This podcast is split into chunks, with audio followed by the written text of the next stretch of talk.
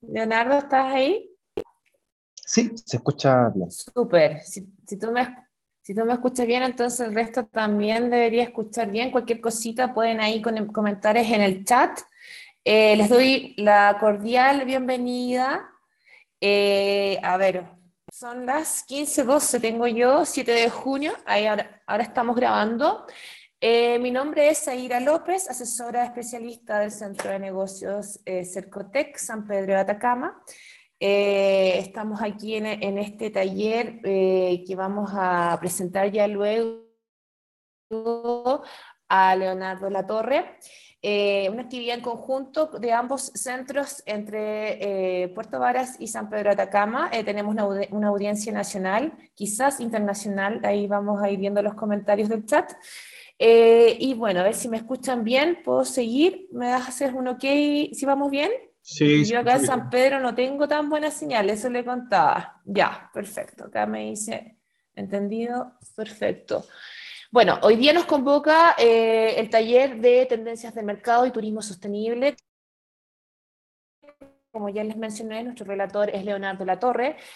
Leonardo Latorre es administrador turístico cultural de la Universidad de Valparaíso y tiene un magíster en turismo de la Universidad Austral. Quizás ahí él me puede corregir. Eh, miembro de Regenera, ONG, organización que busca fomentar el desarrollo turístico sostenible.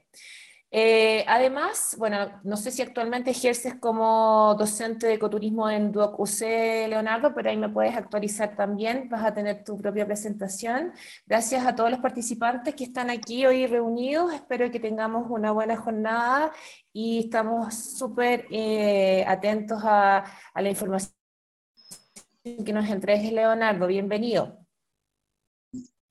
Muchas gracias, Zaira. Es un gusto saludarles. Eh, a todas, todas las personas que se conectan de distintas partes de este lindo país que todos vivimos en él y que lo hacemos tan importante para el desarrollo turístico. Oye, eh, antes de comenzar, eh, agradecer la instancia, el despliegue digital que han hecho los centros de negocio, dan cuenta y dan fe de, de sus capacidades técnicas, yo creo, eh, ha sido una convocatoria interesante la que han logrado hacer y con, y con una, estrategia de posicionamiento súper entretenida, generando un concepto con los sustentistas. Eh, felicitaciones ahí por, por eso. Eh, voy a comenzar con la presentación para empezar a compartir pantalla. bueno, sí, efectivamente, estudié turismo, tengo ahí algunos estudios asociados a desarrollo de políticas públicas, cambio climático, y, desarrollo turístico, pero principalmente eh, alguien comprometido con el turismo, con los viajes y con la sostenibilidad. Esa es como la, la invitación y la perspectiva de donde quiero compartirles estos antecedentes eh, de forma así más, más protocolar o, o, específica. Soy director ejecutivo de Regenera ONG. Regenera, ustedes probablemente, algunas, algunos de ustedes estuvieron con Jorge Moller eh, la semana pasada. Somos una ONG chilena que nos ocupamos de promover el desarrollo turístico sostenible en Chile y Latinoamérica. Y además soy parte del equipo de entrenadores de criterios de turismo sostenible del Consejo Global de Turismo Sostenible, del GSTC. Somos alrededor de 45, 47 personas en el mundo eh, habilitadas para, para, este fin, para entrenar en criterios de sostenibilidad del Consejo Global de Turismo Sostenible. Y, somos dos chilenos y, y cuatro hispanohablantes quienes estamos habilitados, una colega colombiana y otra colega de México Así que feliz de poder compartir también desde esa perspectiva estas cosas. Pero, pero vámonos a lo que nos convoca, a, lo entretenido. La foto es una trampa, quiero así como delatarme automáticamente. La foto es una trampa, es un fotomontaje. Pero hay dos fotos que son reales. La primera, la, la de fondo, ¿no? Esa, ese, ese, ese, gran, gran masa turística, ¿no? Ese, ese over-tourism que le dicen los gringos, y la que está acá al frente, ¿no? Donde se ve una persona tomando una fotografía con esta pandereta blanca, es otra fotografía. Ambas son reales, ¿sí? es un fotomontaje, pero eh, quisimos partir con esta imagen porque nos permite dar cuenta de la realidad eh, antes de la pandemia. Eh, en ese mensaje escrito a los turistas, ¿no? En un sitio, en un lugar de visitación turística, tu viaje, ¿no? Tu, tu, viaje lujoso, tu viaje de placer, tu viaje, eh, el viaje que estás teniendo en el fondo es sinónimo de mi miseria diaria, le escribe un residente, ¿no? A, a, a los turistas que, que, visitan este lugar. Entonces creo que es importante para hablar de las tendencias de mercado que estamos hoy día, año 2022, semi post-COVID o en dirección al, al, al, al del COVID, eh, no podemos dejar de eh, entender que esto viene, las tendencias de mercado eh, vienen de etapas previas. Entonces, antes de eh, la pandemia, estábamos con este tipo de noticias. Eh, overtourism, cuando los turistas destruyen el paraíso y cómo no ser uno de ellos, decía Ostelworth, invitando a dar directrices de cómo ser turistas positivos, que generen impactos positivos. lo lindo, lo feo, lo malo del overtourism, decía una de las revistas importantes de viajes en el mundo. Incluso hasta libros se escribieron sobre eh, el, el, el, casi el fondo del manejo de riesgos a partir de eh, la turismofobia o el desborde del turismo, el overtourism. Eh, en Amazon todavía lo pueden comprar, ¿cierto? Por 70 dólares.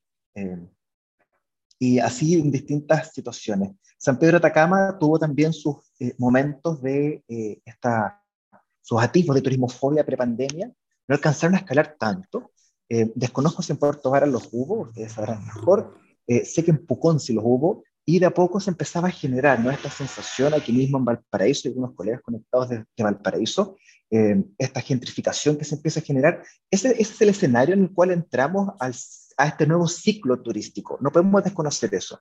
Y la verdad es que en ese momento nos sentíamos, sentíamos mucho orgullo de aquello. Quiero recordar este, esta infografía del año 2017, fíjense el crecimiento en la llegada de turistas eh, internacionales que teníamos. Por cierto, que extrañamos estos números, ¿no? Cuando llegamos y pasamos la barrera de los 6 millones de turistas extranjeros que visitaban nuestro país, fue como que, wow, oye, lo, logramos, ¿no? Pero quiero que nos detengamos en lo siguiente, porque esto va a tener, tiene mucho que ver con lo que vamos a ver después. Eh, éramos una industria que estaba creciendo en volumen a unas tasas del 21 y 26% en, en volumen. O sea, la cantidad de personas que estaban llegando estaban creciendo de tal manera que estábamos creciendo a tasas del 20%. Eh, no necesariamente un crecimiento en, eh, en crecimiento económico, pero sí un crecimiento en volumen. Y cuando comparábamos con nuestro crecimiento económico, veíamos que seguíamos creciendo al 3% de manera directa y a un 9% del PIB de manera indirecta.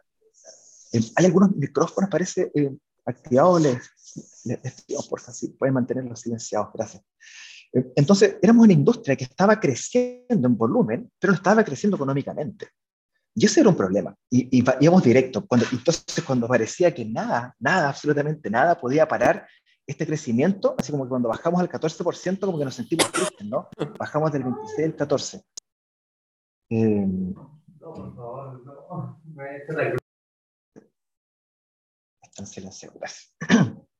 Entonces, eh, cuando parecía que nada podía así detener, eh, el año 2017, después viene la gráfica, ¿no? 2018, caemos al 2019 y eh, aparece este chiquillo que ya conocemos bien, ¿no? Y nos obliga a detenernos. Entonces, y todo esto tiene que ver con las tendencias del mercado que persisten hasta el día de hoy, si estamos metidos en esto todavía. Fíjense en este gráfico sobre el impacto económico en una línea de tiempo desde el año 2000 en el crecimiento económico a, partir de, en verde, de la actividad turística, en azul más oscuro, quizás se les ve como negro, eh, la economía en general, el crecimiento de la economía en general. Y algunos eventos importantes, ¿no? Como eh, las Torres Gemelas, eh, la crisis financiera y acá el COVID-19 yo sé que esto, quienes, eh, trabajan, quienes trabajamos en la industria y sobre todo quienes eh, tienen empresas, son emprendedores, empresarios, vivieron esto de manera en carne propia, en primera línea. Pero fíjense lo siguiente, acá hay un primer aprendizaje, cuando la economía crece, el turismo crece más que la economía, por lo menos en el último ciclo, bueno, cuando la economía empieza a ir bien, a la industria de viajes y turismo le va mejor todavía, en crecimiento. Pero cuando caemos, fíjense que caímos eh, la economía en general cayó un 3,7% en el mundo a nivel internacional. El turismo un 50%, pero, pero a piso. O sea, cuando, cuando caemos nos toca caer duro y nos toca caer fuerte. Y a partir de ahí se generan aprendizajes en un contexto de crecimiento, crecimiento, crecimiento de volumen de turistas y de cambio climático. Son dos elementos súper importantes que eh, son importantes, son claves de considerar y mantener en, mente cuando revisemos las tendencias del mercado. Eh, en términos globales, este fue el escenario eh, de, de reducción, ¿no? O sea, el año 2019, el año 2020, estos eran los números en comparación a los años previos. O sea, la desaceleración económica a partir del turismo la vivimos, pero de manera brutal. Y entonces, ¿hacia dónde vamos? ¿Cómo seguimos? ¿no? A partir de acá. Eh, este último gráfico, eh, en gris de fondo, eran nuestras visitas, ya acercándonos a, Chile, de turistas eh, extranjeros que llegaban a nuestro país. Enero, febrero, el volumen cíclico, ¿no? Luego en junio, julio, una pequeña alza, y hacia el final, en diciembre, comenzaba nuevamente el alza, eh, al año siguiente ya en verde, el año 2020, y hasta abril que se cerraron fronteras y, dejaron de, dejamos de recibir turistas. El año siguiente voy a cambiar del año 2020 al año 2021, eh, en verde es el año 2021, cero, ¿cierto? Cero. Y el año 2022, bueno, está recién en, evolución y pareciera que las cosas van mejorando. Pero todo esto es el escenario sobre el cual eh, vamos a revisar algunas tendencias de mercado eh, que no son al voleo, eso es importante, no son ideas, así que hoy día en la mañana me desperté y dije, oye, voy a escribir algunas ideas. No, no, tiene que ver con eh, bibliografía, que al final de esta sesión se las voy a compartir para que puedan también revisarla, eh, profundizar ustedes mismos en ella, ¿no? así como nosotros nos genera estrés, a el, los turistas también les generó estrés. Y eso también tiene que ver con las tendencias que hoy día enfrentamos. No solamente la industria se estresó, sino que, por cierto, las personas eh, nos estresamos. Y de repente aparecen estas notas ¿no? de National Geographic, planificar un viaje puede ser beneficioso para tu salud mental. Por cierto que sí. Por cierto que estamos de ganas de viajar. Eh, la OPS-OMS también decía, oye, ojo con la salud mental, la salud mental, la salud mental. De hecho, nuestro propio presidente eh, tiene una agenda cierto importante en materia de salud mental eh, y de repente aparece el turismo de salud para combatir el desgaste mental del COVID, por supuesto, recuperar el sector, pero ese turismo de salud para combatir el desgaste mental del COVID. Y de repente, de allá abajo, así, de las cumbas del fondo del abismo, de ese menos 49% de crecimiento, eh, el turismo sale, ¿no?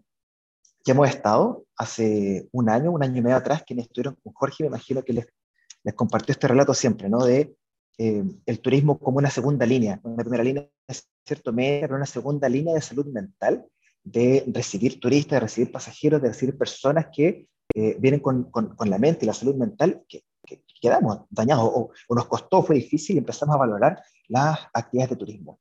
Entonces, el primer punto, eh, y yo sé que suena súper cliché y para partir es una frase entretenida, es que la incertidumbre eh, es, es, la nueva certidumbre. Y, y solo eh, dos muestras de botón. Lo primero es que incluso las aerolíneas no se ponen de acuerdo entre ellas cuándo se va a reactivar la industria turística. Aerolíneas que pagan, sí, pero millones por estudios de tendencias, eh, estudios de tendencias sociales, de mercado. la diferencia entre lo que dice American Airlines y lo que está diciendo Delta es gigantesca. American Airlines dice que de aquí a fin de año 2022 se recupera todos los viajes internacionales y Delta dice no.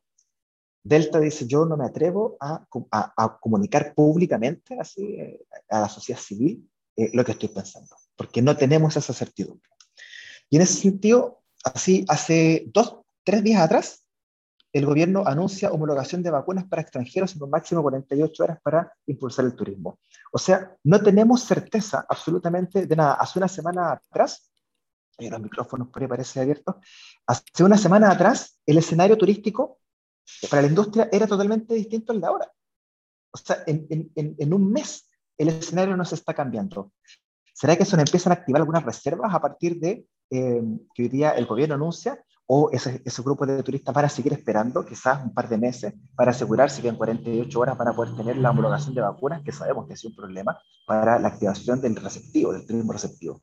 Entonces, eh, la, primera tendencia, así consagrada eh, en, algunas revistas como Skift, es de que eh, no existe certidumbre absolutamente de nada para la industria del turismo, ni a gran escala, como podrían ser grandes cadenas hoteleras, líneas de cruceros o, o, de, aviones, ni mucho menos, por supuesto, a una escala más pequeña. y en ese sentido, por ejemplo, todavía nos mantenemos con restricciones y eso es importante, que la sensibilidad que pareciera que hoy día estamos en, en, en atisbos de normalidad, eh, China, eh, el, año pasado, cuando estábamos empezando a abrirnos de nuevo, a desbloquear todo, eh, dice y hace un estudio en donde plantean que si es que China abre sus fronteras para ingreso y para salida de turistas y pasajeros y recepción, etc., eh, al igual que como lo ha hecho Estados Unidos u otros países, se podría generar un, como dice ahí, un, un quiebre colosal, ¿no? A partir de nuevas variantes o de nuevos contagios. O sea, que nuestro gobierno, el anterior y este, mantengan todavía restricciones que en otros países no existen, eh, es una indicación de que todavía no tenemos certeza de lo que va a seguir. Por lo tanto, así, casi como un carpe diem de vivir el día a día, económicamente, de la planificación, y eso por supuesto que es un desafío todavía. ¿no? eso es como lo primero. Pero vamos entrando en otras tendencias y vamos a hablar de macro tendencias que nos parecieran muy lejanas al comienzo, pero vamos a ver cómo se van acercando hasta nuestro día a día. Vamos a ver tendencias de mercado de la industria como de eh, empresas, pero también de tendencias de, desde el lado de los consumidores. ¿ya? Así que vamos a transitar desde ese, gran ciclo hacia los consumidores eh, finales.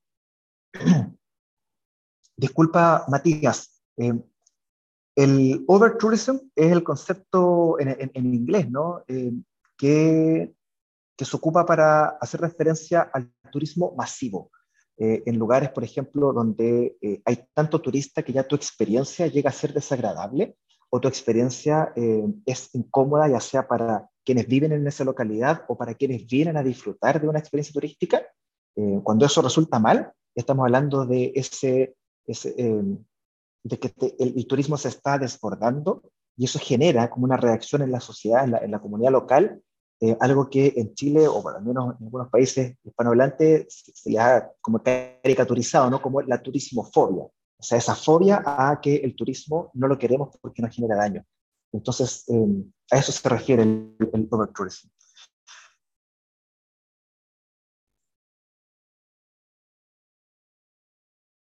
La capacidad de carga es una forma de poder controlar el, el, el, este, este desborde turístico. Eh, tiene que ver con, es una herramienta que te permite la capacidad de carga, o mejor aún, si hablamos del límite del cambio aceptable. Eh, son estrategias junto con, en el fondo tiene que ver con la planificación, la forma de contener eh, ese desborde turístico tiene que ver con la planificación. Y dentro de la planificación, una herramienta, por cierto, que es la capacidad de carga, sin duda. Ahora, aquí la cuestión se pone entretenida. Yo estuve actualizando unos datos y me encontré con unos informes que no había visto, un informe del año 2021, eh, que está súper interesante esta perspectiva. La resiliencia climática, la resiliencia climática eh, es el nuevo retorno sobre la inversión. Aquí los lo, lo economistas, porfa, sí, aguántenme un ratito antes de tirar tomate. ¿eh? Eh, la resiliencia climática es el nuevo retorno sobre la inversión. ¿Qué, ¿Cómo fue que dijo? Vámonos al G7, ¿cierto? Eh, voy a darme una vuelta, pero es importante la vuelta, porque nos marca pauta desde lo macro hacia lo micro, nos va a marcar pauta. Eh, el G7, ¿cierto? Esta cumbre de las personas que vemos ahí en pantalla con sus respectivas banderas, eh, se juntó el año pasado, ¿vale? cada año, y en materia climática específicamente definieron algunos puntos que marcaron pauta absolutamente para el resto de las grandes industrias. Ya sé, ya queremos llegar con esta, con esta parte. En primer lugar, es que el G7 ratificó el compromiso de no aumentar la temperatura del planeta de 1,5. O sea que, en el fondo, ese compromiso ¿no? de mantener el cambio climático a temperaturas del 1,5. El compromiso de llegar a cero emisiones al 2050. Ese es otro compromiso del G7. Eh, otro punto es eh, esta idea de adoptar medidas estrictas para reducir la energía que se genera a partir de la combustión de carbón. O sea, estamos hablando particularmente de termoeléctricas y eh, el proteger la biodiversidad y frenar la desforestación. Eh, estos son los compromisos en materia ambiental en el marco, en el contexto de cambio climático que generó el G7. En definitiva, tiene mucho que ver con eh, ratificar el Acuerdo de París. El mismo año pasado se generó la COP26 en Glasgow y también los tres principales acuerdos, reducir las emisiones de CO2 a nivel mundial en un 45% al 2030 y a cero al 2050. O sea, la COP, el, el G17, el Acuerdo de París, todo el mundo dice que al 2050 tenemos que llegar a cero emisiones. El primer punto que vamos a ver repetitivo, como una, y esto se empieza a transformar en una tendencia de mercado, eh, como vamos a ver a continuación. El segundo punto, acelerar esfuerzos para eliminar de manera gradual la energía en base a carbón. y, por cierto, ellos agregan aquí ¿no? a los combustibles, combustibles fósiles. Y el tercer punto, de revisar los avances y asumir nuevos compromisos climáticos a finales del 2022. O sea, asumir una COP27, una COP28, una COP29. Pero hay dos elementos claves aquí. Primero, eh, la reducción de emisiones. Y segundo, eliminar de manera gradual la energía base de carbono y los combustibles fósiles. Entonces, ¿cómo reaccionan? Y, aquí viene la primera tendencia, así muy puntual de mercado. El mismo año, em, eh, IATA, que es eh, esta organización internacional de aerolíneas, em, plantea en su 77 eh, Asamblea General de Transporte Aéreos de la, Asociación de Transporte Aéreo Internacional que dice, las aerolíneas del mundo han tomado una decisión crucial para garantizar un transporte aéreo sostenible. La reconexión del mundo tras el COVID está claramente encauzada hacia el cero neto. O sea, en esa pura frase hay varias cosas que vamos a concluir. Primero, las aerolíneas, esta organización reúne a todas las grandes. Así, cualquier aerolínea eh, grande que ustedes conozcan está acá. American Airlines, LATAM, eh, eh, las que están en Centroamérica, europeas, en fin, todas, todas están en esta organización. Y creo que están diciendo, la reconexión del mundo tras el COVID-19, saben muy bien que la reconexión, esta reactivación después del COVID, pasa por ellos. Eso es lo primero. Y segundo, que está claramente encausada hacia el cero neto. O sea, lo mismo que dice la COP26, o sea, lo mismo que dice eh, el, o que empieza a decir el G7 a partir de otro informe y otros estudios científicos de cambio climático. No es que esto parte con el G7, lo sabemos, ¿cierto? Vienen informes previos con anticipación eh, que, que, van, van dando cuenta de, de, esas tendencias. Pero lo primero es que cero emisiones de las aerolíneas. O sea, las aerolíneas están diciendo que al 2050 quieren generar cero emisiones. Y acá no quiero entrar, ver algunos comentarios. Eh, no, no, quiero entrar a si es suficiente o no, o si es justo o no, o si les vamos a creer o no. Pero hay una tendencia y hay un comunicado oficial de estas aerolíneas. ¿Y esto cómo repercute, por ejemplo, en la TAM? Significa que los viernes vuela neutral. Todos los viernes la TAM compensa las emisiones generadas en los vuelos de rutas emblemáticas a nivel regional. Y aquí es donde tenemos que empezar a ver oportunidades. ¿Por qué? Porque hay una tendencia. Desde eso macro empezamos a bajar a, a lo mediano, no micro, la TAM no es micro, pero empezamos a bajar a nuestro país. Y entonces pregunta, ¿dónde está compensando la TAM sus viajes de día viernes? Primera pregunta. Y segunda pregunta, cuando yo reservo alojamiento, eh, por ejemplo, u otros servicios en la TAM o en los medios asociados a la TAM, eh, ¿cuáles son las políticas de sostenibilidad que esos otros alojamientos o emprendimientos o servicios turísticos están vinculados a la TAM? Cuando la TAM me vende un viaje, ¿cuáles son los criterios de sostenibilidad que tienen en la TAM? Bueno, la, respuesta es que hoy la TAM aún no los tiene, pero aún no los tiene. Los va a tener probablemente, como vamos a ver que es la tendencia en otras, grandes, en otras grandes empresas de otras industrias, también dentro de la actividad turística. ¿Qué es lo que más dice? La TAM dice que en Colombia eh, se unieron a la iniciativa CO2 Bio para preservar la Orinoquía. Entonces, están haciendo cosas. Pregunta, ¿tengo entonces yo proyectos que, le permite a la TAM eh, empezar a generar compensaciones de CO2 o no? Y si no las tengo, ¿cómo me puedo empezar a vincular a ese tipo de iniciativas? Y por otra parte, existe una invitación eh, de la TAM hoy día a el vuelo neutral.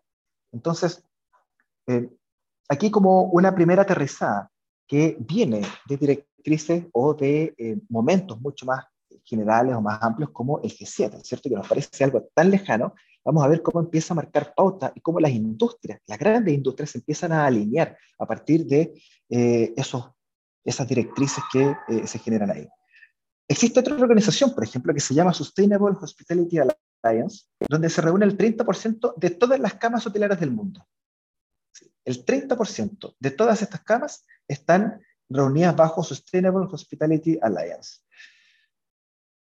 Puse algunas, eh, algunas que podemos ubicar acá en Chile, ¿no? pero particularmente Marriott y Accord se sumaron el año pasado. El resto estaban de 2016, 2017, 2018, 2019, ya estaban muchas de ellas. Pero el año pasado, Marriott y Accord entran al Sustainable Hospitality Alliance. ¿Y qué significa eso? Eh? Significa que vienen a reforzar, o sea, son organizaciones, no están entrando ahí por buena onda. Son organizaciones que vienen del 2016, 2018, 2017, generando mediciones, generando, por ejemplo, eh, cómo medir eh, eh, la, generación de, emisiones en hoteles, cómo poder eh, generar una gobernanza de aguas, cómo, sobre todo, por ejemplo, en lugares de resort con ONGs como Ecolab, el Destination Water Risk Index. Em, son organizaciones que vienen hace un rato avanzando en esto. Entonces, vuelvo atrás que el año pasado, 2021, post pandemia, el MAR y ACORD ingresen a estas organizaciones no es casual. Y ahí empezamos a ver una tendencia de mercado. ¿Por qué? ¿Por qué el MAR, por qué, por qué el MAR necesita el MAR sumarse al Sustainable Hospitality Alliance? Y, y si es que lo hace, ¿por qué? Y vamos a ver después, al final, en las tendencias de los consumidores, que podemos encontrar algunas respuestas. Pero acá tenemos otra forma, ¿no? Cómo eh, empiezan a sumarse grandes cadenas hoteleras eh, a, eh, a, abrazar un poco más la sostenibilidad. Otra gran industria, el turismo de cruceros. Ya en el año 2016, la OMT desarrollaba este, este informe, esta publicación sobre eh, estrategias para eh, el, desarrollo, de, el desarrollo sostenible de la industria de cruceros, el 2016. Y resulta que hoy día, bueno, la pandemia, ¿cierto? Volvemos a salir y tenemos, eh, eh, esta es una noticia de Australia, eh, que los australianos se estaban preguntando, oye, ya que los cruceros están volviendo, pero ¿cuál es el costo de que vuelvan? ¿A qué costo vamos a reactivar la industria de cruceros? Y la industria de cruceros sabe que están así bajo la lupa del impacto turístico. Y nos llegan cruceros. En San Pedro de Atacama, claramente no llegan todavía. Quizá alguna vez llegaron, ¿cierto? Cuando era todo ese océano. Pero sí nos llegan hacia el sur, nos llegan en Valparaíso, nos llegan en Puerto, eh, en Puerto Montt. Eh, y, está dentro de las rutas. Eh, Chile está dentro de las rutas de cruceros. Y es muy interesante lo que está pasando hoy día en la industria de cruceros, y es a lo que podríamos pensar que se va a ir direccionando aerolíneas como la TAM. Y ahí es donde la invitación, ¿no? Y por qué tomarse el tiempo de reflexionar respecto a esto hoy día es que aún no ha sucedido y entonces podemos anticiparnos para cuando comience a suceder. Existe esta organización que se llama Royal Caribbean. no operan en Chile, no, no, operan en Chile, pero sí tienen una operación gigantesca. Eh, Royal Caribbean como marca eh, es, es, dueña de Royal Caribbean International, eh, Celebrity Cruisers y Silverseas. No, Silversea son eh, tres cadenas, ¿no? Pero aparte tiene participación en TUI. TUI es otro gigantesco de la operación turística internacional. Tienen aviones, hoteles, cruceros, operadores turísticos, tienen de todo. Y eh, Hapag Lloyd es, eh, también tiene su, su, línea de cruceros donde Royal Caribbean tiene participación. Eh, tiene más de mil destinos, la cantidad de, de gente contratada impresionante, 63 buques. Eh, son una compañía gigantesca. Y acá hay una tendencia de mercado que están hoy día, Royal Caribbean va a la vanguardia dentro de su propia industria, ¿no? Ellos vienen hace algún tiempo sacando estos reportes de sustentabilidad, que de hecho después le empezaron a cambiar el nombre con este juego de palabras que eh, entre mar y sostenibilidad, sustainability. Y, eh, y en el último reporte, les voy a compartir información del 2020-2021 eh, sobre Royal Caribbean. Y ahí tiene que ver con lo que hacemos en el GSTC, en el Consejo Global de Turismo Sostenible, ¿cierto? este pececito que está acá abajo. Esta es la hoja de ruta que se ha planteado eh, y que figura en este año 2021 para Royal Caribbean. Ellos dijeron que eh, a partir de las 17 iban a reducir un 85% de, eh, al, al 2020, lo completaron. Check. Sustainable Tours, una de las metas que se propuso el año pasado, 2020, Royal Caribbean, fue eh, diseñar y ofrecer tours sustentables, ¿cierto? Cuando llega el crucero y se bajan los pasajeros, que esos pasajeros asegurarse de que eh, sean parte y que puedan contratar solamente eh, actividades turísticas sustentables en los destinos que visitan. Y para eso, lo que se, lo que se eh, planificó fue eh, generar 100 experiencias sustentables y actualmente están en 2.000 experiencias sustentables. De acá, esta parte es donde entra el Consejo Global Turismo Sostenible. ¿Cómo Royal Caribbean se aseguró de que las experiencias turísticas que se, con las cuales se vinculan y que, y que pagan en el fondo y donde sus pasajeros desarrollan actividades eh, son parte del de, eh, lado verde del turismo, ahí entra el Consejo Global de Turismo Sostenible. El GSTC, como lo explicaba Jorge en su presentación, y que si no pudieron ver, les invitamos a que la puedan revisar, eh, tiene dos formas de entregar certificaciones. El GSTC no certifica directamente. Nosotros como Consejo Global de Turismo Sostenible no le entregamos a una empresa la certificación. Lo que hacemos es generar los criterios que esa empresa debe cumplir. Y esos criterios que las empresas deben cumplir pueden em, tomar distintos caminos. Uno de esos es que eh, hay empresas internacionales que toman estos criterios y generan su propio sello y entonces tú como empresa o tú como destino turístico postulas tu, eh, tu, candidatura, ¿no? Eh, haces toda la implementación y obtienes el sello de esta casa certificadora o esta agencia de certificación, que es distinta al GSTC. Ese es un camino. Y el otro camino es que criterios que ya existan vengan y digan, hola GSTC, mira, yo tengo criterios que responden a tus parámetros. ¿Me los puedes validar? Y esa validación, que se llama técnicamente para el GSTC el reconocimiento, existe. Y nuestro siempre vilipendiado y maltratado sello S es un sello de distinción reconocido por el Consejo Global de Turismo Sostenible. Y por lo tanto es equivalente, es homologable con eh, los sellos S de Ecotourism Australia en Australia, de Green Key en Europa, de otras más que en este número ya son, son, no, no cientos, son por lo menos unas 30 certificaciones internacionales en el mundo, así como nuestro sello S de Chile, administrado por Cernatur, que está reconocido por el Consejo Global de Turismo Sostenible, existen otras. Entonces, vuelvo atrás. Cuando Royal Caribbean dice, mira, en, en, los lugares, en los destinos donde nosotros operamos, vamos a operar solamente con empresas que estén certificadas eh, con criterios que han pasado por los filtros del Consejo Global de Turismo Sostenible, estamos hablando de sellos y distinciones como la nuestra, como la S. Pero insisto, Royal Caribbean no opera en Chile, aún. Quizás lo haga algún día, pero Royal Caribbean hoy día está marcando una pauta. Entonces, estoy pensando particularmente en Puerto Varas. Cuando las eh, agencias o cuando las cadenas de cruceros que llegan hasta Puerto Montt implementen políticas de sostenibilidad, como lo está implementando Royal Caribbean, y exijan y digan, nosotros solamente vamos a operar con empresas que tengan la S, eh, que no nos pille ese día, eh, sino que podamos anticiparnos a él. Yo sé, que la S hoy día tiene una serie de, costos asociados que no es momento de enfrentarlo, pero busquemos las, las formas de poder hacerlo. ¿no? Eh, y hoy día Royal Caribbean está operando de esa manera y además ha financiado otras cosas. ¿no?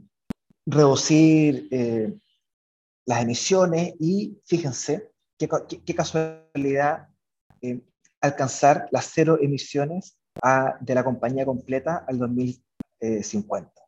Muy en línea en lo que viene de lo que veníamos conversando antes, de las aerolíneas, de la COP26, del Acuerdo de París, del G7, y así empezamos a, y ahí empezamos a ver cómo se transforma en una tendencia de mercado. Eh, ¿Qué es lo que más están haciendo? De que eh, las fuentes, los proveedores con quienes estén trabajando, en este caso, tengan eh, certificaciones. Que, por ejemplo, eh, tengan certificaciones de, buen trato animal, que no exista maltrato, y también de que las cadenas, sobre todo de suministros, sean sean certificadas, por ejemplo, como la MSC, que tenemos nosotros en Chile también certificaciones así. Entonces, con esto lo que quiero eh, evidenciar es que empresas, grandes, grandes compañías, grandes holdings, grandes grupos económicos como Royal Caribbean, que veíamos los números que administran, eh, están marcando estas tendencias. ¿okay? Entonces, es, en la política de Royal Caribbean tienen que la experiencia sea impecable, un componente de, derechos em, de, de, derechos humanos importante, eh, de, gobernanza, de autogobierno, de, transparencia, pero hay dos elementos claves que vamos a, ver cómo se empiezan a repetir. Uno tiene que ver con em, las comunidades y, eh, con cómo las comunidades empiezan a tomar protagonismo y eh, el cero emisiones al 2050. Aquí hay, hay, dos compromisos que me parecen interesantes que hace Royal Caribbean. Y ojo, por favor, esto no se trata de querer así como plantear que esto es, es, lo óptimo, con esto es suficiente, o sea, este es un camino infinito, pero estamos viendo tendencias de mercado. Y la tendencia que está marcando el día como eh, principal, eh, eh, no sé, empresa que está avanzando en temas de sostenibilidad, está marcando estos cinco puntos. Y el que siga detrás va a seguir marcando estos cinco puntos. Es un poco lo, lo que quisiera compartirles, ¿no? ahora, esto otro tiene que ver con American Express, también eh, se marcan lo mismo. Este es el informe del año pasado, de, eh, es como el, el, informe de sostenibilidad, el ESG, de Environmental Social Governance eh, Report del 2021, donde tienen, obviamente, o sea, no, American Express no podía quedar sin las emisiones cero, por supuesto que también está en ley, ¿no? pero fíjense que ellos saben que son una fuente de influencia, o sea, American Express. el mercado de American Express eh, es gigantesco, yo no me lo alcanzo a imaginar. O sea, la, cantidad de personas que andan con American Express, yo, no tengo una, pero, pero que andan con American Express del mercado turístico es gigantesco. es que es gigantesco, es mundial, de real, mundial. Y entonces en este informe del año 2021, fíjense lo, lo que aparece por supuesto, merecemos como, como Consejo Global de Turismo Sostenible, porque hemos estado trabajando en ellos como organización. ¿Y eh, qué es lo que dice este, este reporte? Dice, con millones de habitaciones reservadas anualmente a través de American Express, el impacto de nuestros clientes tiene un gran potencial para influir en los cambios de la industria turística. O sea, American Express nos está avisando de que tienen muy claro de que pueden influir en los cambios de la industria turística. American Express, de hecho, dice en, uno de los párrafos que se encuentran en una posición en la cual pueden influir en la industria.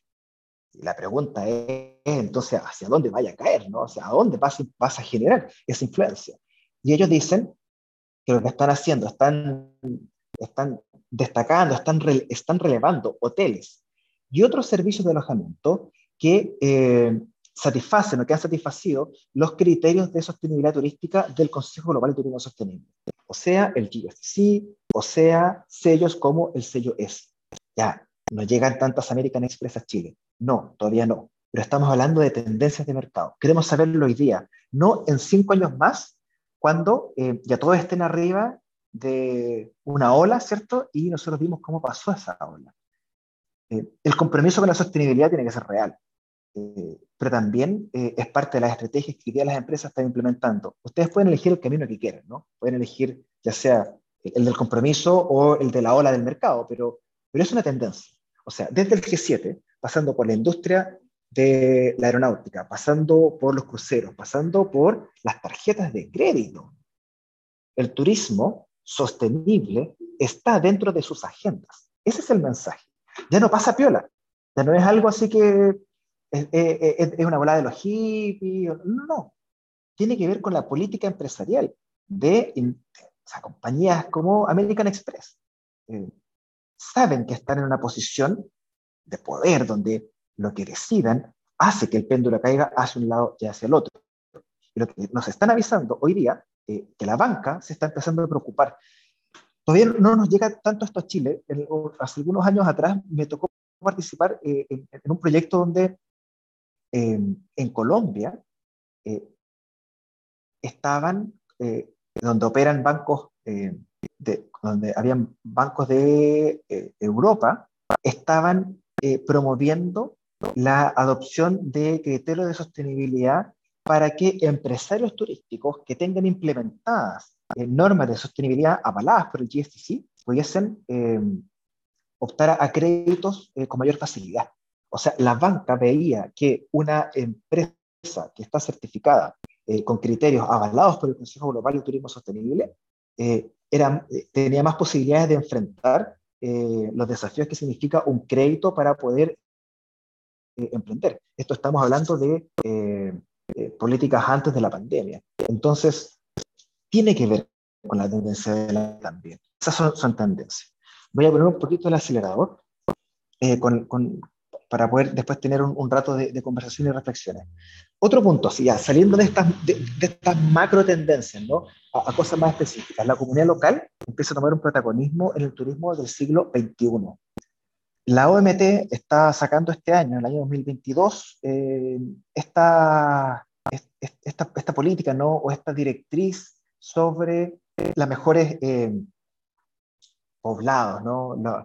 los mejores eh, pueblitos, así como en la lógica de los pueblitos mágicos de México, pero, pero, pero distinto, ¿no? De eh, los Best Tourism Villages. Eh, el objetivo de este programa de la OMT es convertir el turismo en un motor para el desarrollo rural y el bienestar. ¿Cuándo parte? Parte este año. Recién estamos en la etapa de lanzamiento. ¿Es una tendencia? Sí, es una tendencia que la OMT está recogiendo. Eh, en estos momentos está la presentación de candidaturas, de, eh, después viene el proceso, en fin, de aquí a fin de año eh, este programa debiera tener luces verdes. Pero, ¿qué es lo que están buscando? Están buscando lugares donde haya una, densidad de un máximo de 15.000 habitantes, territorios que tienen un paisaje, una importante presencia de actividades tradicionales como agricultura, silvicultura, la ganadería o la pesca, y eh, donde la sociedad, la comunidad comparten los valores y el estilo de vida de, de, de, esto, ¿no? del, del territorio. Tendencia, sí, tendencia para evitar que, lo primero, ese, ese, ese, ese sobreturismo que estábamos conversando al comienzo. Eh, ¿En qué es lo que se buscan o qué es lo que están observando? Eh, la sostenibilidad social, la sostenibilidad económica, la sostenibilidad ambiental, entre otras cosas más. Pero al final, todo esto que está acá cuando revisamos los criterios globales de turismo sostenible, estamos hablando de que están preocupados de la sostenibilidad turística en general, en un 360. O sea, nuevamente, las voces de las comunidades eh, tienen importancia. Y nosotros en Chile tenemos eh, cuestión súper importante, que son las SOIT.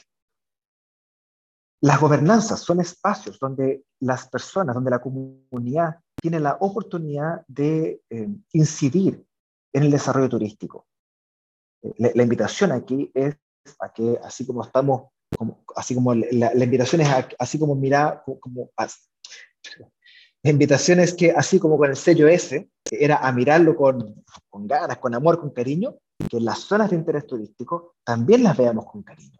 Son una tremenda oportunidad, sobre todo para generar horizontalidad en la toma de decisiones y la planificación turística, que es tan importante. Eh, lo que no queremos es llegar a esta foto, ¿no? Donde la comunidad local eh, vea a eh, los turistas como una amenaza.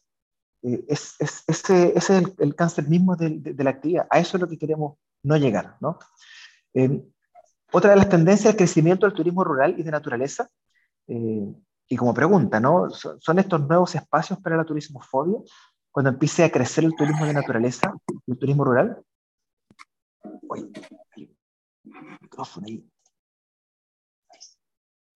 Gracias. Eh, ¿Qué pasa con el crecimiento del turismo rural y de naturaleza? Lamentablemente, eh, a nosotros en, Chile nos pusieron unos aforos en los parques nacionales absurdos eh, que no permitieron el, mucho este, este, desarrollo del turismo de naturaleza. ahí hay una cuenta que nos va, que nos va a doler bastante, porque no, el, turismo como tendencia no pudo avanzar como se avanzó en otros lugares del mundo. Pero les quiero compartir información de uno de los mercados emisores importantes de turismo de naturaleza y de turismo eh, que de un, mercado turístico emisivo que valora el turismo rural. y que probablemente va a empezar a buscarlo cada vez más. tiene que ver con eso, ¿no? con, con, lo simple del turismo rural, un café de trigo recién tostado, calentito. Quiero compartirles información respecto a el, reporte del de el camping, el North American Camping Report del 2002. Eh, los campistas de eh, Estados Unidos y cómo, cuáles fueron las tendencias y lo que podemos esperar en los años venideros, que son quienes van a terminar llegando también hasta acá. Eh, fíjense que de los reportes que hace esta organización de campistas eh, es que ha existido un aumento con pandemia incluida del el número de personas en azul oscuro que desarrollan actividades de camping. Hasta aquí no hay nada tan nuevo, ¿no? Lo que podríamos esperar. Pero esto es cierto, en Estados Unidos las personas empezaron a salir a acampar más, incluso en pandemia. ¿Y por qué? Y esa es la pregunta interesante. ¿Qué encuentra el, turista en, la naturaleza y en los sectores rurales que hace que incluso en pandemia hayan empezado a salir? Y que eh, simplemente el, salir a acampar eh, es una forma más segura de viajes. Entre, incluso en temporada em, de pic de, de la variante Delta en Estados Unidos, incluyendo periodos de vacaciones de ellos, eh, siguen saliendo más. O sea, no, no, no dejaron de salir, eh, incluso cuando estaban en, en PIC. ¿Por qué? Por la sensación de seguridad que genera eh, en esta lógica de mantener ciertas distancias, ¿no? existe justamente, Estefanía, justamente tiene que ver con eso. Y hay otra tendencia que yo creo que está en proceso de desarrollo. Y, acá eh, hay, cosas que no van a estar resueltas hasta un par de años más. Y por eso la invitación es a que las observen con perspectiva, con perspectiva de negocio, con perspectiva de tendencia. Este estudio empezó a separar entre aquellos eh, campistas que vienen de zonas urbanas y aquellos que viven en zonas rurales. ¿Ya? El que vive en zona rural va al campo y le encanta y va a territorio más salvaje, tiene un comportamiento distinto a el campista de ciudad. Eh, de los que fueron a acampar o, campistas de, ciudades, urbanos, un 48% de ellos eh, fue, por, fue a hacer glamping por primera vez el año pasado, en plena pandemia. O sea, las personas que viven en ciudad y que, y, que tienen una conducta más urbana, eh, si bien buscan naturaleza, buscan también esa naturaleza con ciertas comodidades. El glamping es como del, del glamour del acampar, es como un juego de palabras eh, de los gringos, de, es un camping pero un poquito más sofisticado. Es como un camping donde no te sientas en el suelo, sino que tienes sillas, es un camping donde tienes una cocina, es como que es casi una cabaña al aire libre, ¿no? Es como que se, se mezclan varias cositas ahí, entre, eh, entre el clamor del, del, alojamiento, pero también eh, el, el, dormir al aire libre. Un 48% eh, fue buscando el año 2021 glamping por, por primera vez. La pregunta, ¿empezará a ser una tendencia? Nosotros tenemos glamping en Chile, existe. La pregunta es, ¿es una tendencia? Va a ser una tendencia en, dos, tres años más en Chile cuando esos turistas empiecen a salir de sus países. Eh, hay otra conclusión aquí que, bueno, ustedes pueden... Otro punto interesante eh, es que el, perfil de este nuevo camper, eh, de este nuevo campista, es que un 57% quieren hacerlo en estos que RB, RB, que son las combis, ¿no? Son o más grandes que las combis, son estas, casas rodantes, con todo muy cómodo. Eh, un 57% de ellos quiere salir. Entonces, como decía Estefanía, sí tiene que ver con eso, con que quiero estar solo, no quiero estar con nadie, eh, quiero estar al aire libre, pero con ciertas comodidades. Me, quiero llevar el baño para todos lados, ¿no? La cama me la quiero llevar para todas partes, eh, arriba de estos como motorhome. y otro punto interesante es que, nuevamente, un 51% quiere ir a hacer glamping. Me parece que de lo que puede eh, estudiar eh, este reporte, hay una tendencia hacia el glamping interesante de ver con perspectiva, sobre todo en sitios turísticos como San Pedro de Atacama, cierto Puerto Varas, que son quienes nos invitan a desarrollar e-, esta actividad, ¿no? Pero por cierto, en, en, todo Chile. Son, este es el mercado turístico que va a llegar en dos o tres años más.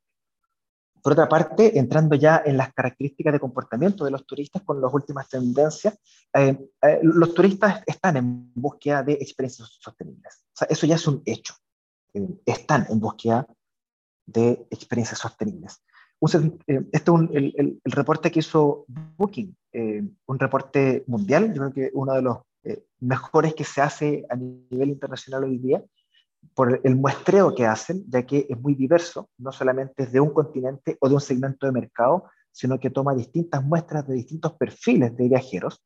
Eh, Europa, América del Sur, América del Norte. Eh, recuerdo el detalle haber visto Australia, algunos países asiáticos. Y un 71% de esa muestra quiere el 2022 hacer viajes más sostenibles es una declaración de intención. No, no, no significa que el 71% va a hacer un viaje más sostenible, pero estamos hablando de una tendencia de mercado.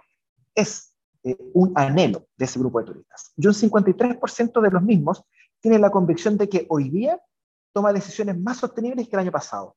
O sea, percibe en sí mismo una evolución. Antes no pensaba lo que pienso hoy día y el próximo año quiero avanzar en este camino. Esa es una tendencia súper clara.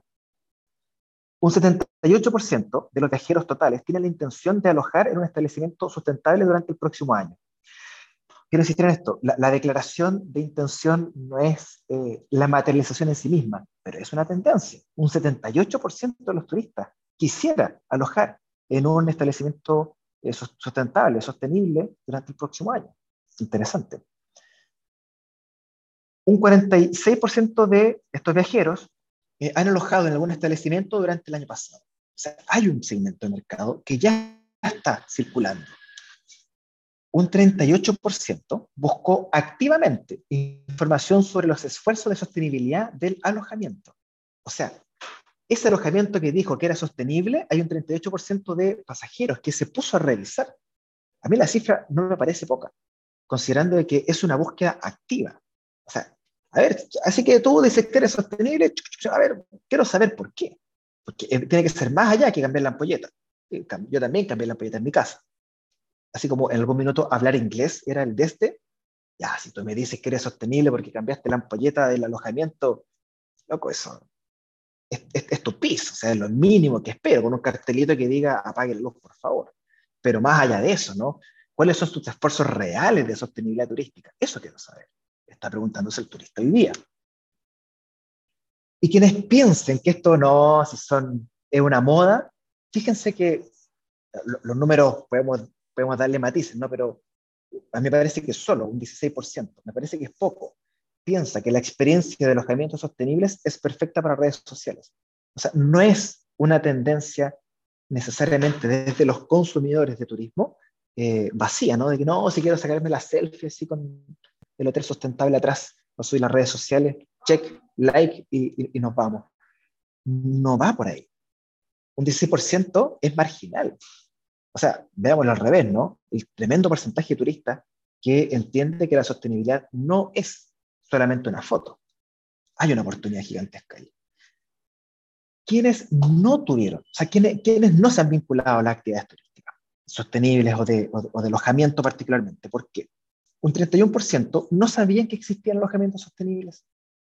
Y aquí viene la pregunta, ¿cómo estamos comunicando eh, alojamientos, pero también servicios turísticos? ¿Estoy comunicando al mercado, a los pasajeros, mis políticas de sostenibilidad? Eh, a veces sí, a veces no, a veces insuficiente, a veces cuando no acuerdo, siempre tenemos que hacer muchas cosas al mismo tiempo. Eh, y un 29% no sabía cómo buscarlos. Hoy día, Booking.com tiene un checkbox, así una, una marquita, un, cuadrito para buscar alojamientos sostenibles. ¿Qué, qué, qué, mejor tendencia de mercado que esa? ¿no? Que uno de los motores de búsqueda más importantes tenga y una casilla que diga, si usted es sostenible, demuéstremelo y cuando marquen aquí van a aparecer. Hay un 79% de personas que van a estar buscándoles. Un 57% dice que se sentiría mejor en un alojamiento si supiera que tiene certificación de sostenibilidad. Y aparece así como, chan, el sello ese, ojo, ese sello ese, así como que lo, tiramos para el fondo, lo tuvimos no lo pescamos.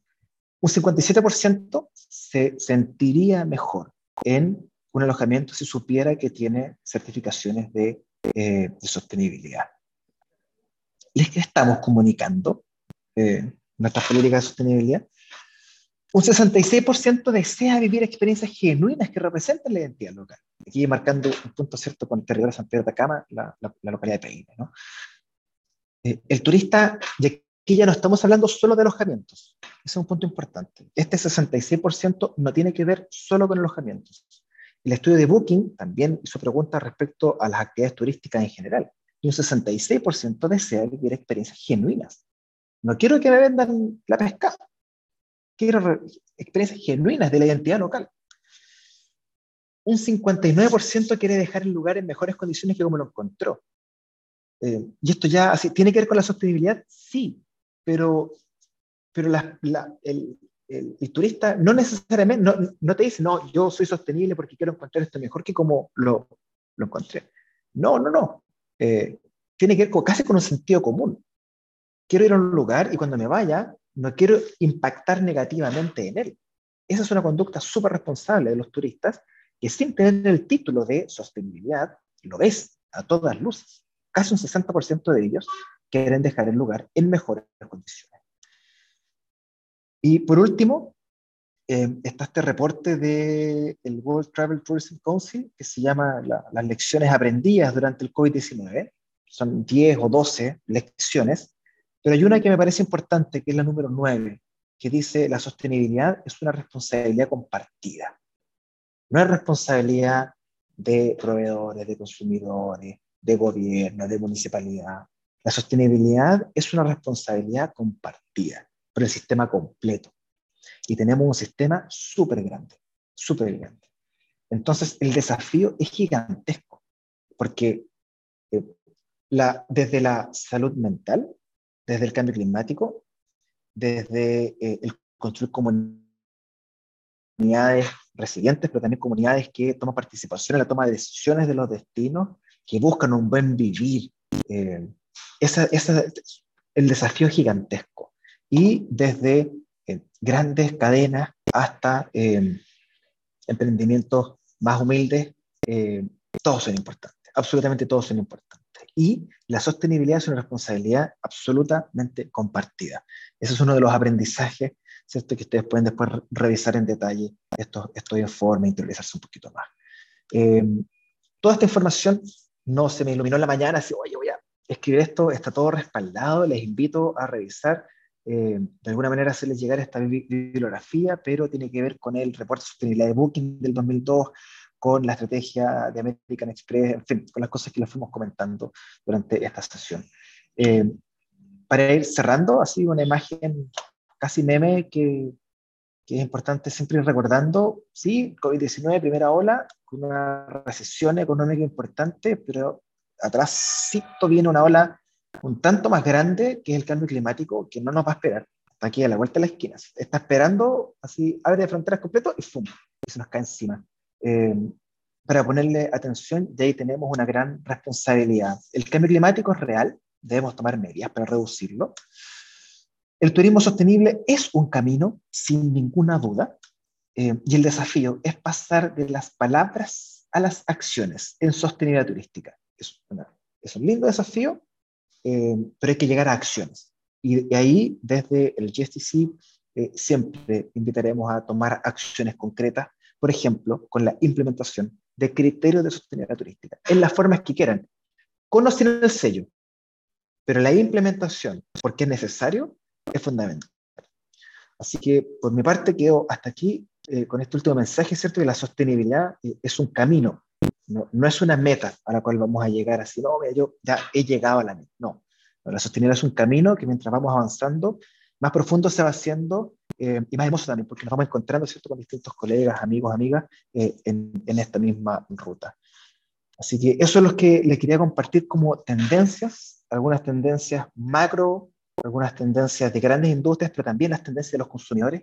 Y entre medio, esperamos que esto les sirva de orientaciones para reforzar las cosas que están haciendo. E, e, eso que estaban pensando dejar de hacer, no, no, no, está bien que lo estén haciendo. Y algunas cosas que no habían pensado o no habían observado, que puedan eh, tomar participación en ello. Así que eso por, por mi parte, y, vuelvo, Zaira, con, contigo probablemente para poder eh, continuar con lo que sí. Ya. Ahí sí. Ya, Leonardo, muchas gracias. La verdad que eh, muy interesante todas las tendencias, toda la información que nos entregaste.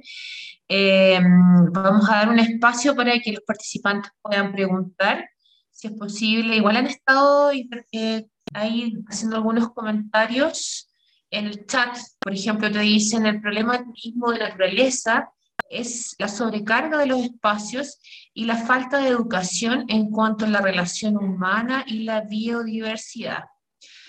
Eh, uno de los comentarios, sí, y dejar los invitados ahora que tenemos unos minutos para poder eh, aprovechar de hacer preguntas a Leonardo. Este es el momento. Y además recordarles que tienen que responder una encuesta. Ahí les puse un link en el chat ya para que puedan hacer clic y responder esa encuesta, por favor. No se les olvide antes de terminar este taller responder esa encuesta. ¿Alguna pregunta? Veamos qué pasa, Leonardo, a ver si alguien tiene alguna consulta que hacer. Súper. O algunos comentarios, si de repente hay, siempre hay conocimiento eh, en, la, en, en ustedes también, sí. Pero eh, sí coincido con, con Ángel, ¿no? que eh, de la naturaleza tenemos eh, una presión sobre los espacios importante. Y ahí quizás lo que mencionábamos al, al, al, comienzo, al comienzo, ¿no? con, cuando, con Matías respecto a la, a la, capacidad de carga, son esos desafíos de la planificación, cómo planificamos destinos. Creo que es un tremendo desafío.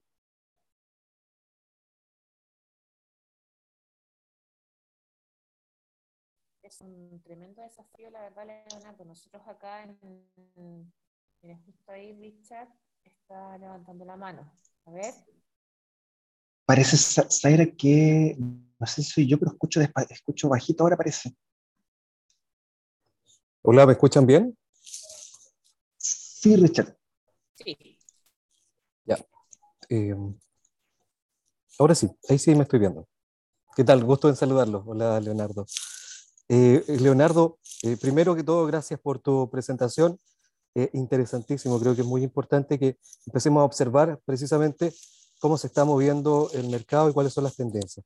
Sin embargo, mi pregunta apunta un poco hacia el turismo interno, que me gustaría que podamos conversar al respecto, porque entendiendo que, que los mercados internacionales están trabajando bajo estas temáticas, de que en Chile también se han eh, promovido acciones como esta. Recuerdo que en enero del 2021, en conjunto, eh, la Ruta Escénica Lagos y Volcanes, con Cernatur, Región de los Lagos, establece esta guía de turismo sobre ruedas para poder realizar, ¿cierto?, o, o, atraer a aquellos turistas internacionales, visitantes internacionales que practican esta dinámica, se crea un producto, se establecen rutas, etc.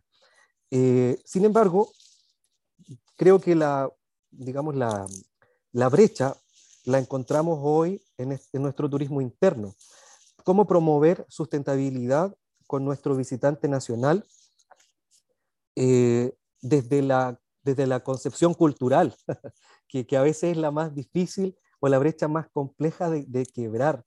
Porque como prestadores de servicio, eh, conozco muchos operadores que promueven buenas prácticas de sustentabilidad, se han basado en el manual establecido en nuestro país de prácticas de, turismo sustentable, eh, están certificados con sello S, pero pareciera ser que ese impacto en nuestro visitante nacional no es relevante.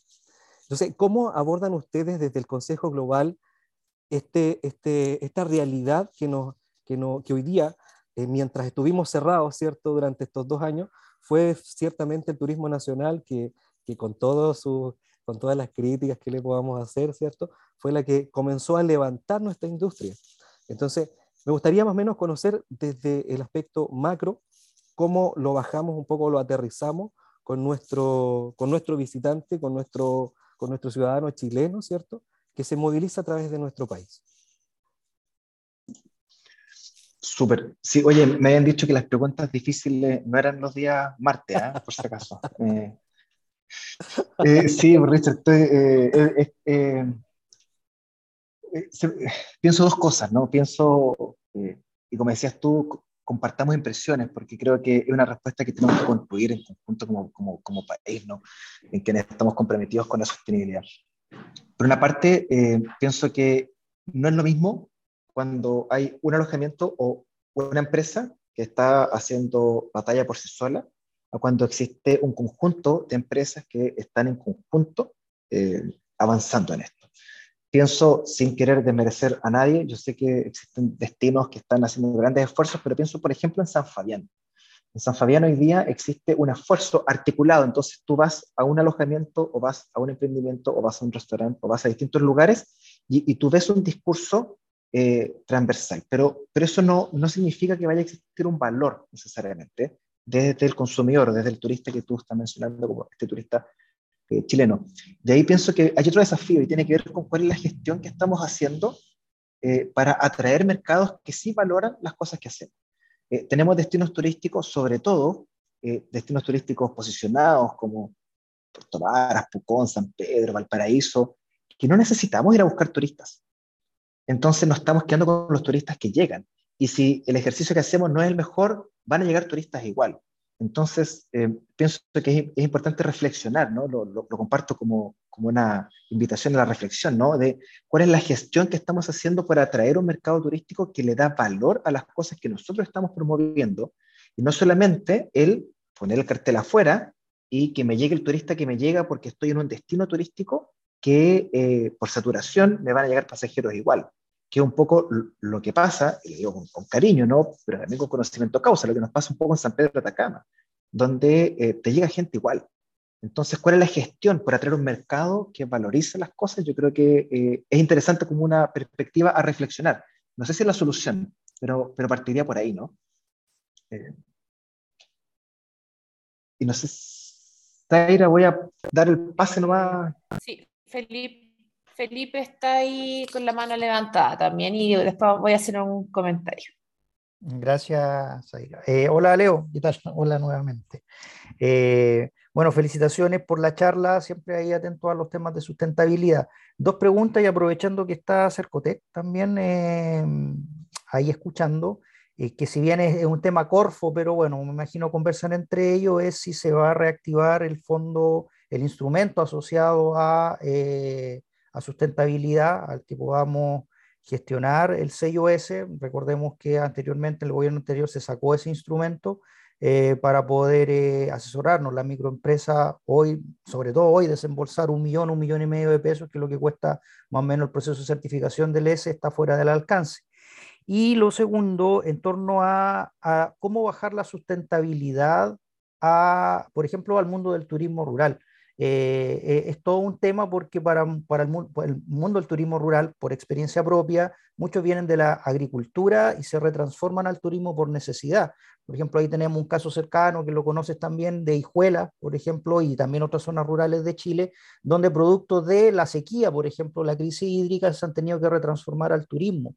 Y a partir de eso, las prácticas de sustentabilidad aún se ven lejanas, las ven importantes, pero aún se la ven lejanas porque muchos de ellos no tienen, no tienen mayor integración ni siquiera con los centros de negocios de Cercotec, eh, no, no saben mucho en torno a tecnología asociada a sustentabilidad, entonces hay una brecha tanto digital y cultural en el tema que dificulta la implementación de la sustentabilidad creo, a juicio propio, que por ahí la mano puede ser que operadores turísticos como nosotros tengamos la posibilidad de integrar prácticas de sustentabilidad, un poco como tomarlos de la mano, ayudarlo a levantarse en temas de sustentabilidad y de ahí ir implementando. Si no lo hacemos uno o el Estado a través de Cercotec u otra instancia o eh, fundaciones como Regenera o quien sea, pero está esa brecha y es importante que todos vamos avanzando en la sustentabilidad, incluyendo a aquellos emprendedores que, que, tal vez tienen mayores brechas, tanto a nivel digital como a nivel cultural también, sobre la comprensión o implementación de la sustentabilidad.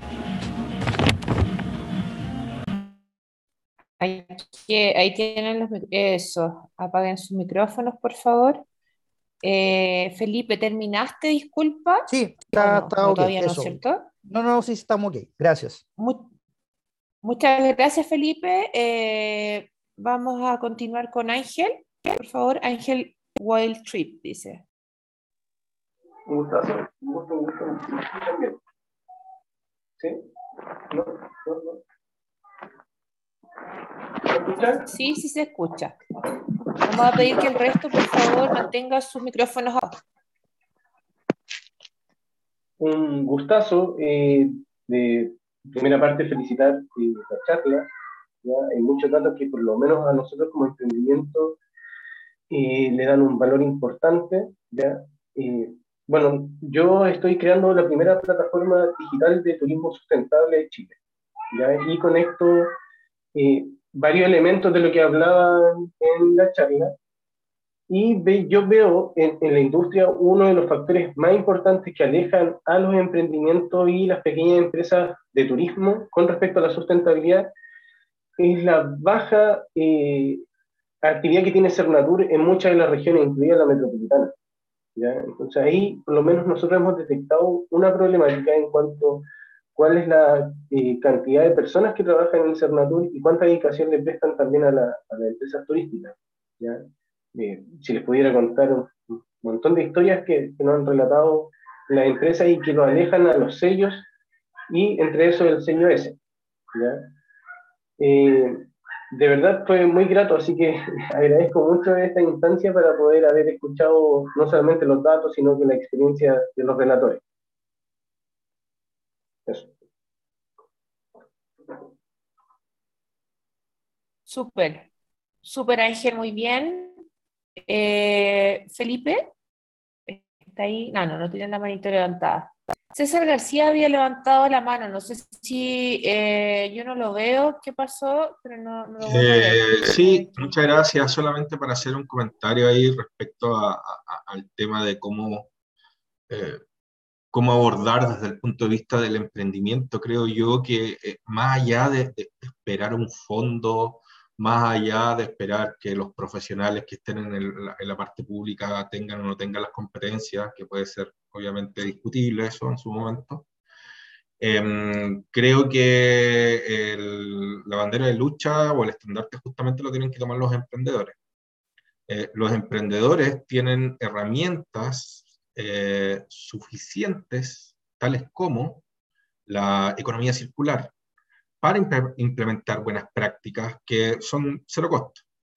Eh, hay mm, cerca de nueve estrategias distintas en la economía circular que puede implementar cualquier emprendimiento, no solamente los turísticos, sino que de cualquier tipo, eh, el cual no solamente lo pueden implementar, sino que también lo tienen que difundir, como lo dijo en su momento también de manera correcta eh, Leonardo.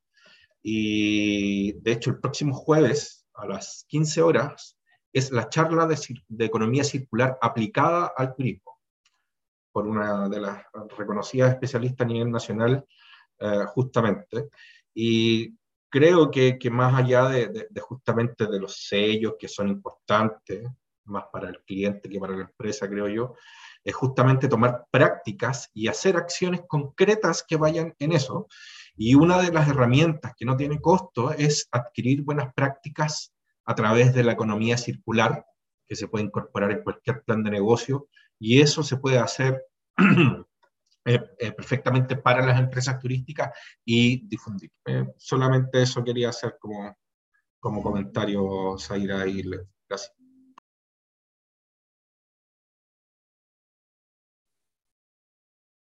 Ya, perfecto. Ahí sí.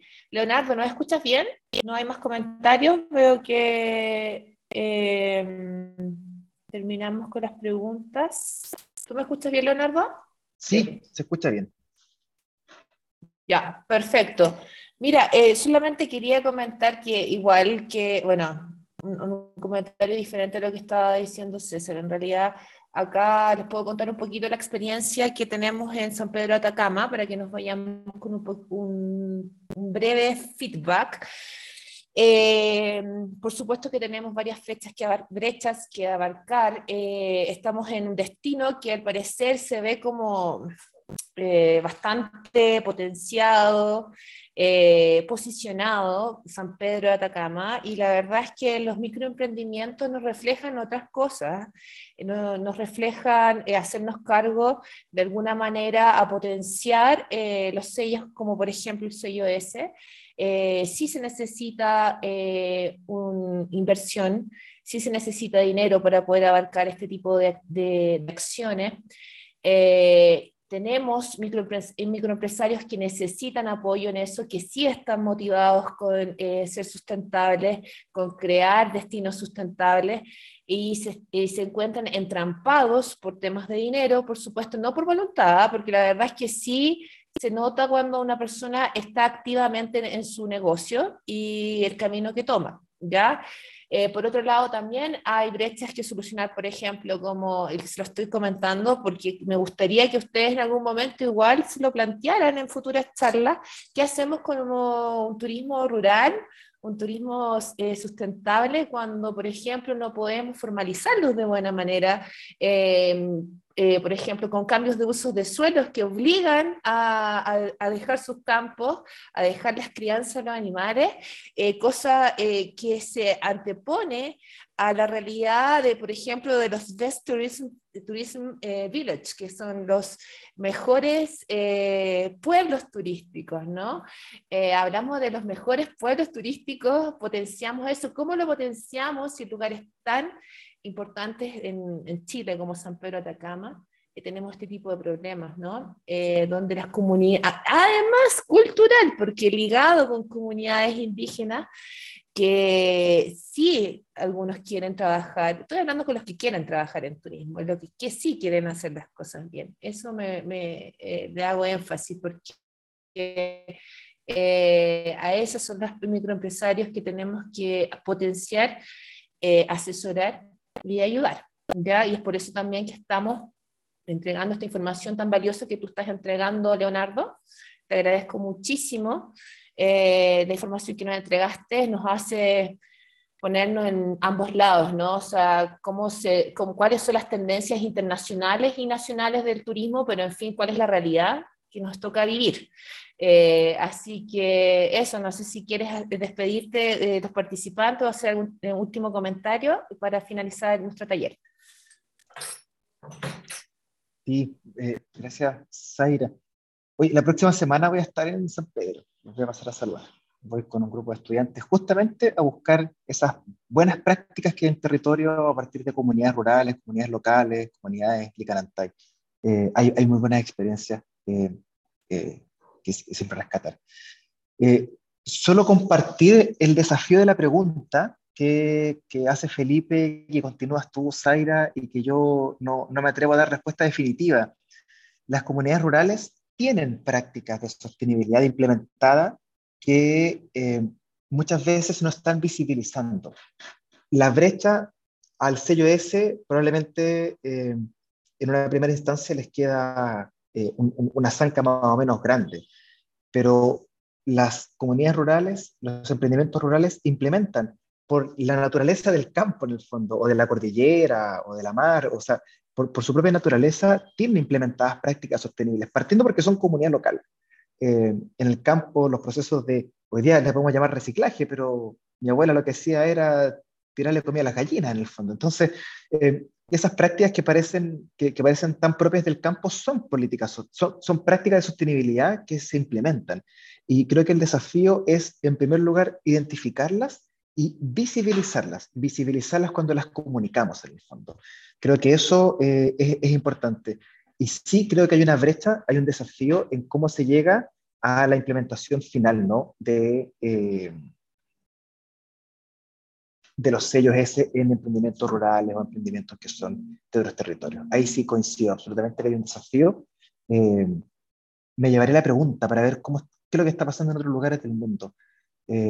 porque ruralidad hay en muchos lugares, así que creo que ahí hay un desafío interesante de, analizar.